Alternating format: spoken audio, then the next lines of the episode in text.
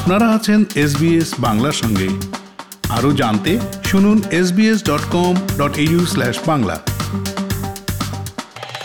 কোনো একটি দেশে অভিবাসনের পর সন্তান মানুষ করা বড় একটি চ্যালেঞ্জ হিসেবে দেখা দেয়। কেন?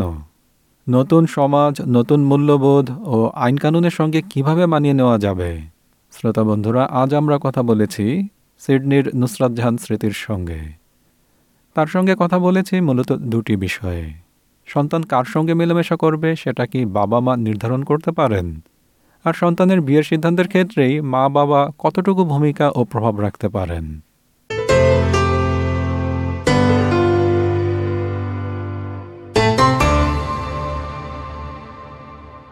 সন্তান কার সঙ্গে মিশবে সেটা কি বাবা মা নির্ধারণ করতে পারেন? আসলে এটা খুবই কঠিন বিষয়, কারণ বাবা মা থাকেন বাবা মার জায়গায়, বাসা বলেন তার কর্মক্ষেত্রে। আর সন্তান চলে যাচ্ছে স্কুল, কলেজ ইউনিভার্সিটিতে। সুতরাং এটা একটু কঠিন বিষয়। তারপরেও যদি আমি যেটা করেছি, যেমন আমি যখন ইউনিভার্সিটিতে পড়তাম, তখন আমার বাবা মার সাথে আমার বন্ধুদের একটা পারিবারিক সম্পর্ক গড়ে তুলেছিলাম, যেটা দীর্ঘ এত বছর যাবত আমি এখানে প্রবাসে থাকিও, দেখা যায় যে আমি এখানে থাকাকালীনও আমার বন্ধুরা আমার বাবা মাকে বছর একবার হলেও দেখে আসছে বা খবর নিচ্ছে। ঠিক এরকম ভাবেই যদি আমরা আমাদের বাচ্চাদেরকে একটু সহযোগিতা করি এবং পারিবারিকভাবে তাদের সাথে যা কাদের সাথে মিশছে বাচ্চাটা কেমন তাদের সাথে আমরা একটা সুসম্পর্ক গড়ে তুলি তাহলে কিন্তু বুঝতে অনেকটা সুবিধা হয় বলে আমার ধারণা। বাচ্চা আপনার সন্তান কম বয়সী হোক বা প্রাপ্তবয়স্ক হোক আপনি কি মনে করেন যে তারপরও তাদের দেখাশোনা করা উচিত তাদেরকে সাহায্য করা উচিত? অবশ্যই বাবা মা হিসেবে সবসময় যেটা আমরা আমাদের পারিবারিক ঐতিহ্য বলেন আর বাংলাদেশি ঐতিহ্য বলেন যে আমরা চাই সবসময় বাবা মার কাছে বাচ্চারা ছোটই থাকুক। বড়ভাবে দেখতেই পারি না। এটা হচ্ছে আমাদের বাবা মাদের একটা প্রাকৃতিক বৈশিষ্ট্য বলেন। কিন্তু আমার কথা হচ্ছে, যদি বাবা মা বাচ্চাদের সাথে একটা বন্ধুত্বপূর্ণ সম্পর্ক গড়ে তুলতে পারে, তবে কিন্তু বাচ্চাদের সাথে এই সেই বড় হওয়া পর্যন্ত একটা সুসম্পর্ক গড়ে উঠে এবং মত বিনিময় করার সুযোগটা পায়। মানে আমরা জানতে চাচ্ছি যে আপনি কি আপনার ছেলেকে বলবেন যে তুমি মেয়েদের সঙ্গে মিশবে না? বা মেয়েকে বললেন ছেলেদের সঙ্গে মিশবে না? না আমি কখনোই তা বন্ধু এরকম করেই বোঝাই এবং বরঞ্চ আমার ছেলে একটু উল্টো বলে মজার কথা সে বলে মা মেয়েরা খুব কি বলে? শো আপ করে ন্যাকামি করে আমার মিশতে ইচ্ছে করে। না সবাই তোমার বন্ধু একসাথে সহপাঠী। কম বেশি হয়তো চারটা তোমার ছেলে বন্ধু হলো দুটো মেয়ে বন্ধু হলে তুমি বুঝতেও পারবে তোমাদের মধ্যে মানে কোন জিনিসগুলির পার্থক্য থাকে এবং আসলে মানুষ হিসেবেই ধারণ করা উচিত, মেয়ে এবং ছেলে হিসেবে দেখো না, এটাই হচ্ছে আমার প্রথম কথা থাকে। এবং সেক্ষেত্রে আমিও বলব যে আমার ইউনিভার্সিটি লাইফে আমি যেভাবে আমি মিশে আসছি সবার সাথে আমার সাথে সবার একটা ভালো সম্পর্ক ছিল, ঠিক সেটাই চাচ্ছি প্রবাহিত করতে আমার দুটো বাচ্চার মধ্যে। এবং এখন পর্যন্ত সেভাবেই চলছে, জানি না ভবিষ্যতে আপনি বেড়ে উঠেছেন বাংলাদেশে। আপনার সন্তানরা এখন অস্ট্রেলিয়ায় বাস করে। বাংলাদেশের সমাজ এবং অস্ট্রেলিয়ার সমাজ এই দুটোর মধ্যে কীরকম পার্থক্য দেখতে পান? কিছুটা তো পার্থক্য থাকবেই। দেশ থেকে দেশান্তরে পার্থক্যগুলি থাকে। ধর্মীয় পার্থক্য কালচারাল পার্থক্য এই জিনিসগুলি চিরজীবনই থেকে যাবে। তারপরেও আমরা আমাদের সময় যতটা পেরেছি সেই দৃষ্টিকোণ থেকে আমি দেখতে চেষ্টা করি যে আমি যদি আমার পারিবারিক আমি খুব ভাগ্যবান যে আমি একটা মানে কি বলব, মুসলিম কান্ট্রিতে বসবাস করেও আমার প্রচুর ছেলে বন্ধু ছিল। যেটা আমার বাবা মা আমাকে বলতো, সবসময় আমাকে যখন আমি পড়েছি, তখন আমাকে বলা হতো, তুমি মানুষ, মেয়ে মানুষ নও। সেই মানুষ হিসেবে দৃষ্টিকোণটা দিয়েই আমি আমার বন্ধুত্ব রেখে যেতে পেরেছি। এবং এখনও আমার সেরকমই আছে।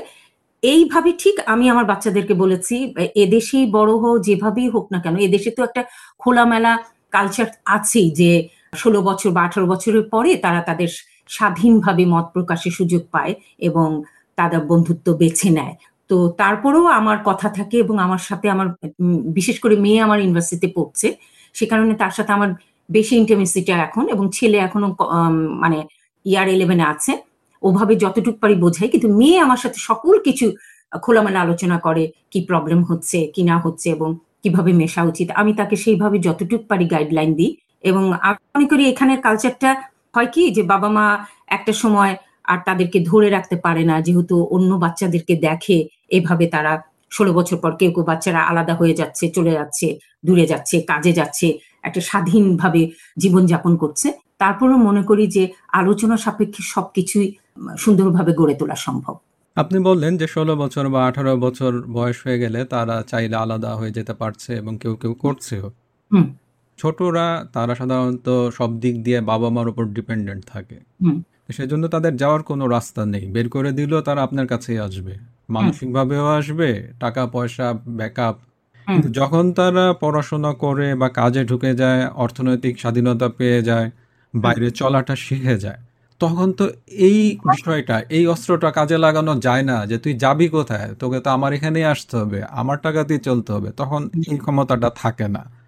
সেই অবস্থায় তাদের উপরে আপনি যদি নিয়ন্ত্রণ রাখতে চান তাদেরকে আপনি বোঝাতে চান কথা শোনাতে চান গাইড করতে চান তখন কি লাগবে?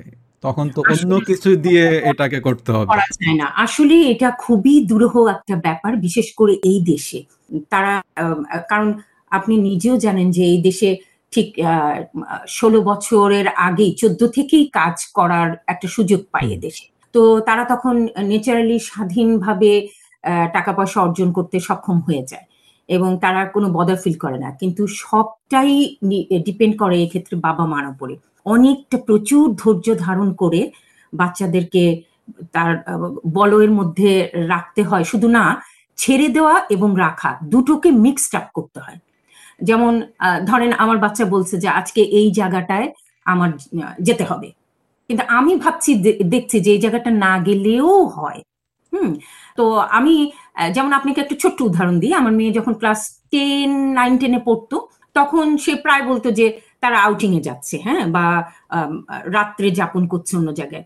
আমি খুব সুন্দরভাবে জিনিসটাকে ট্যাকেল করতাম। আমি কোনোই আমার মেয়েকে একা একা রাত্রি যাপন করতে দিইনি বা বাইরে যাচ্ছে এটা সবার পক্ষে সম্ভব না। মেয়েটাও আমার কথা শুনছিল দেখেই তা বাইরে যাচ্ছে আমি বলতাম যে আচ্ছা আমারও বেরোতে খুব ইচ্ছে ইচ্ছে হয়।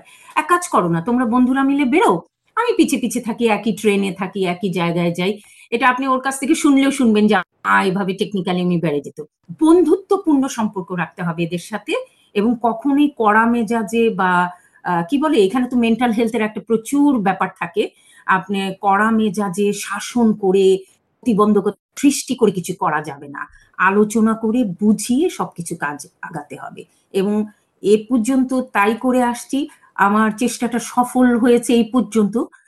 এবং আমার ই থাকবে যে ওদেরকে আপনার সততার মধ্যে দিয়ে নিয়ে যেতে হবে জীবনটাকে, যেন ওরা আপনার কাছে খোলাখুলি সব বলতে পারে।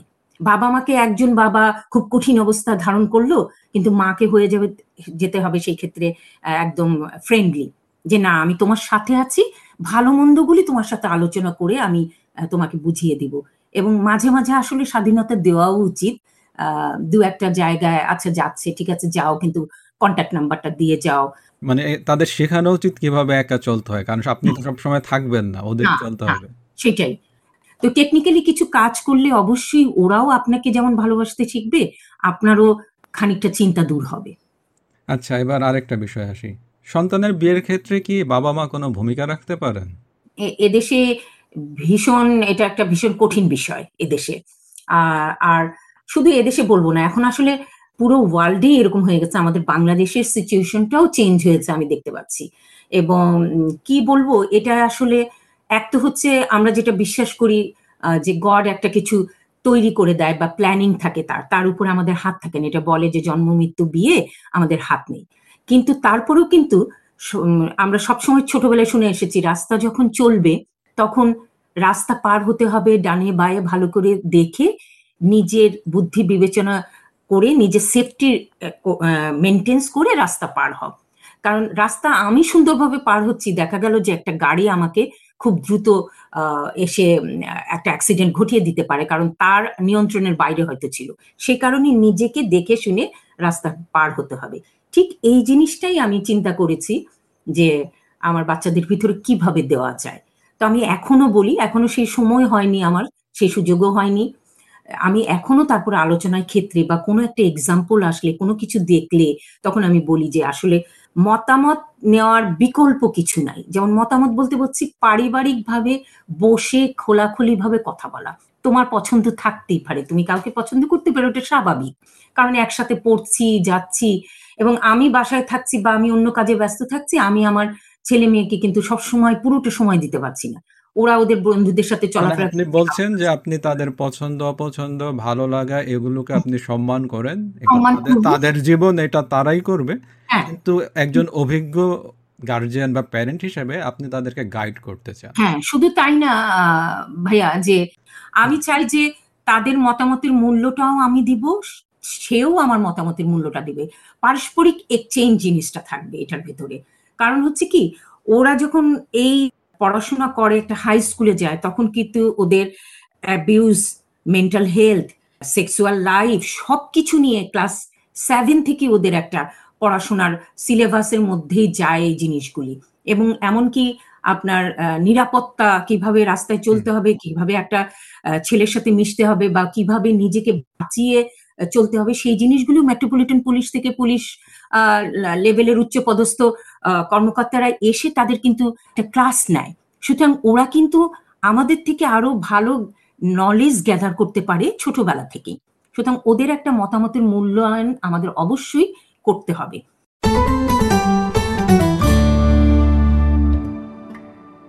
শ্রোতা বন্ধুরা, আপনারা এতক্ষণ সিডনির নুসরাত জাহান স্মৃতির সাক্ষাৎকারটি শুনলেন। অস্ট্রেলিয়ায় সন্তান প্রতিপালন নিয়ে আমরা আপনার আশা, আকাঙ্ক্ষা, উদ্বেগ এবং অভিজ্ঞতার কথা শুনতে চাই। আমাদেরকে ইমেল করুন Bangla dot program at SBS dot com dot AU ঠিকানায় কিংবা যোগাযোগ করুন এসবিএস বাংলার ফেসবুক পেজে। ফেসবুকে ফলো করুন এসবিএস বাংলা।